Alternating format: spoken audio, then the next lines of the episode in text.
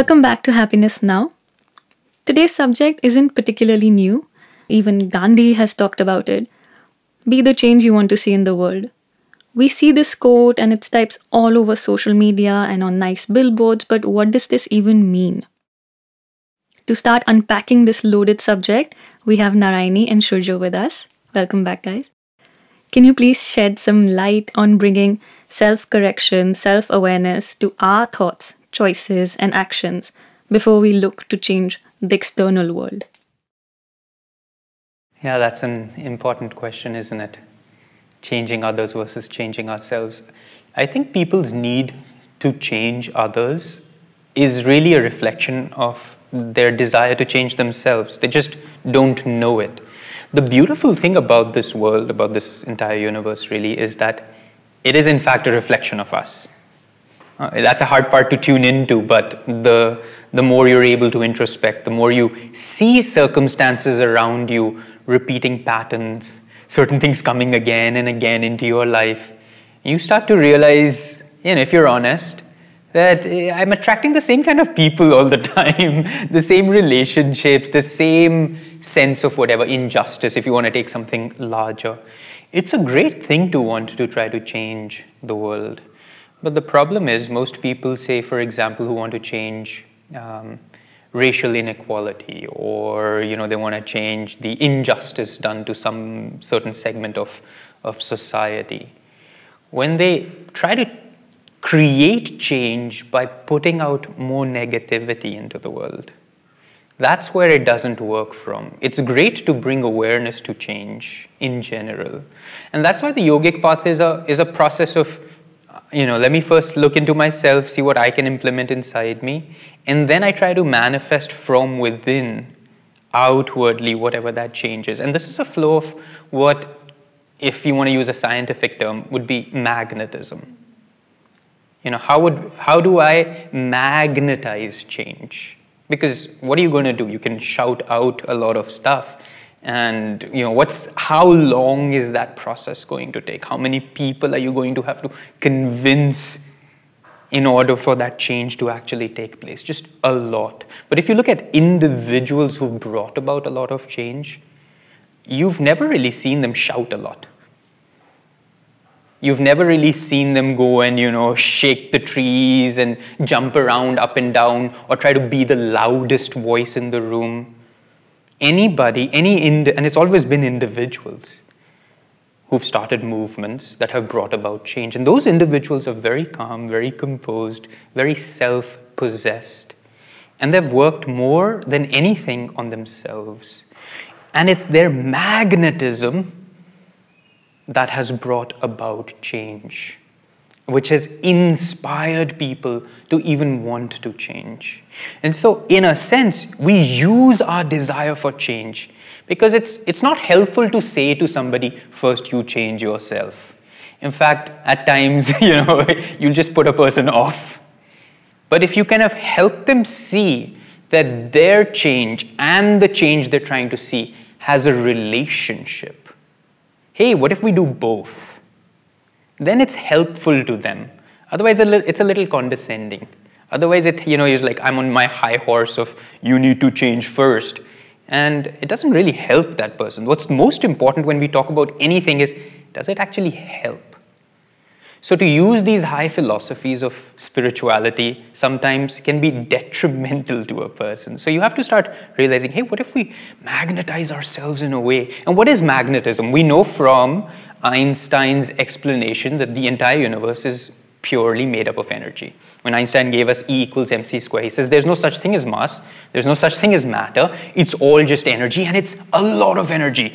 mc square, the c square is like speed of light squared. So he's saying that's the amount of energy a little bit of mass has. We created the atomic bomb just from that understanding. So if I realize I have so much energy inside myself, I have so much power inside myself, the only reason I can't express that power is because I don't know how to use that energy.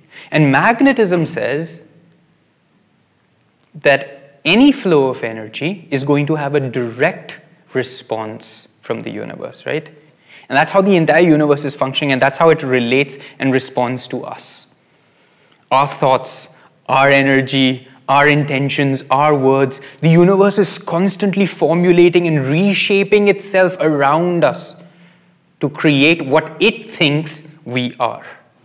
That's a very interesting and tricky question because it's not just attracting what we are, but ultimately attracting what we need to learn in life in order to keep growing and evolving spiritually as human beings. And the universe responds, above all, not to what you say, but to the intention behind what you say and what you ask.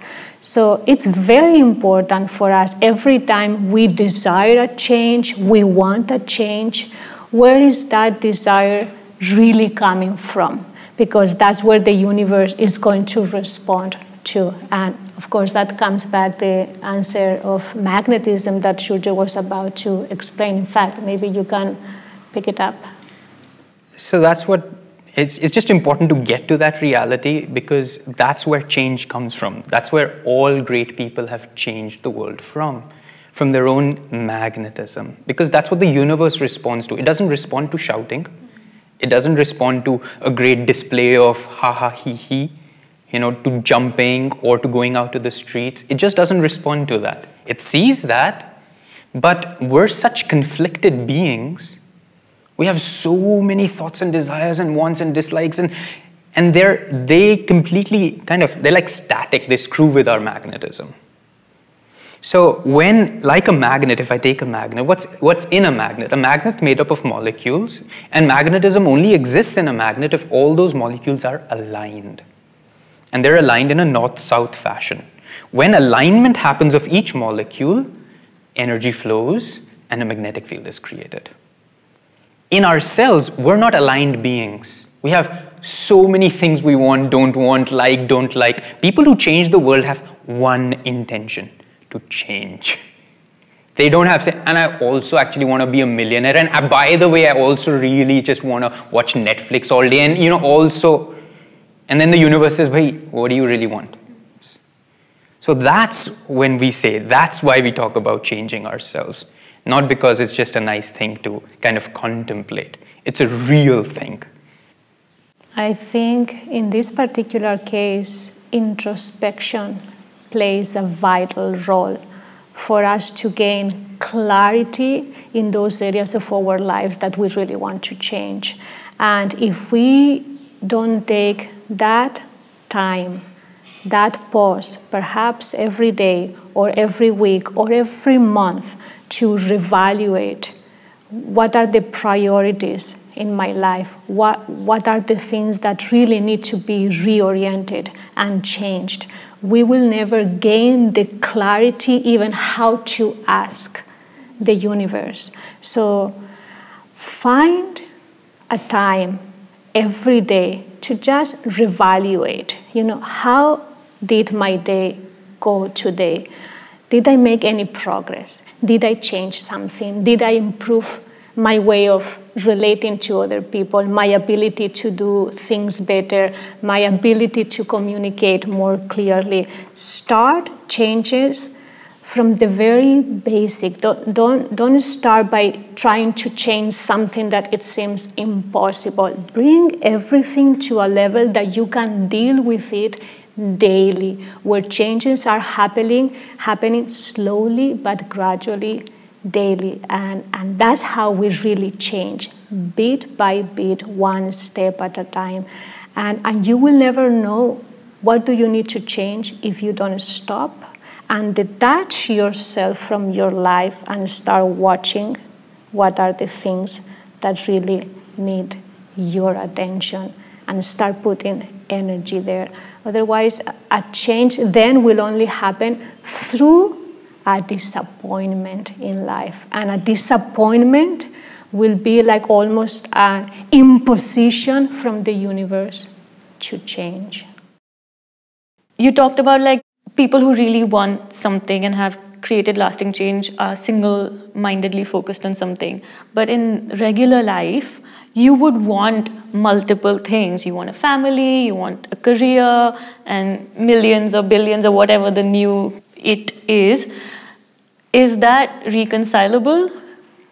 It's very much reconcilable, but it's reconcilable only from the perspective of what's the end goal. Now, say for example, I want a lot of money, and I get a lot of money. But with it comes a lot of other responsibilities, a lot of other fears, a lot of other. And then the question is is that what you wanted? What did you really want in the first place?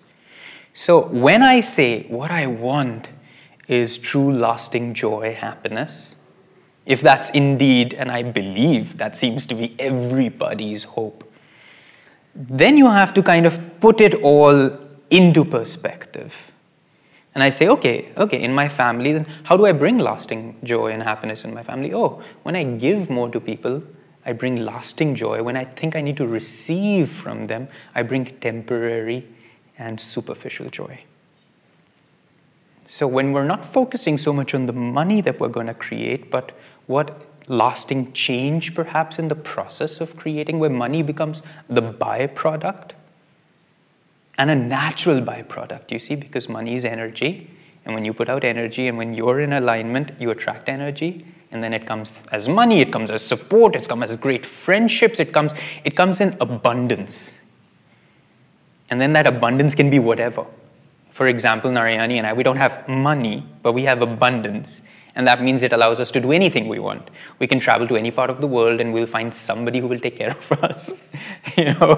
I mean just, this is how the universe works because it's not interested in money it's interested in energy which is its currency. So that, once you know those things, then you can put anything into alignment, you see. Then nothing is out of place. Then everything supports the other because it is important to have more energy. And if money can be the hook for you to have more energy, then why not? But when you get to the money and you realize it was never the money, but it was the energy, that's when you've gained wisdom. But when you think it was the money in the first place, then that's when you've gained bondage. Guys, that was so wise. I'm, I feel like my mind is blown and I need time to process this. Um, and Shurjo, uh, I think it's time for you to lead us into another meditation. Mm, all right. As always, it's just helpful to step away for a moment from the philosophy, the intellectual concepts, and try to integrate them just a little bit more deeply inside ourselves. And we talked about magnetism as the real driving force of change. And magnetism depends on our clarity. So, as we sit to meditate with a straight spine, with an open heart, with relaxed shoulders, with your gaze inwardly and gently uplifted, just take a moment to think what is it that you truly want? What is the experience, if you have a name for it, that you are chasing in things, in people, in changes that the world you think owes you?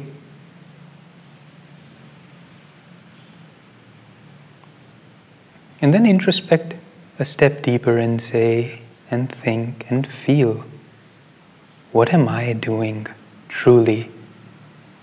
to cooperate with that final goal.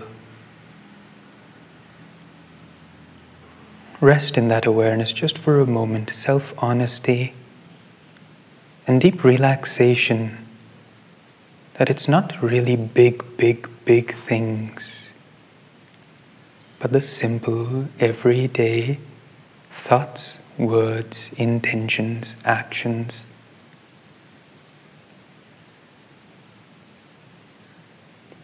As we end, set one intention for yourself now. As the first thing you will do after this meditation, to take one step closer to the change you want to see. And whenever you feel ready, just gently, joyfully open your eyes.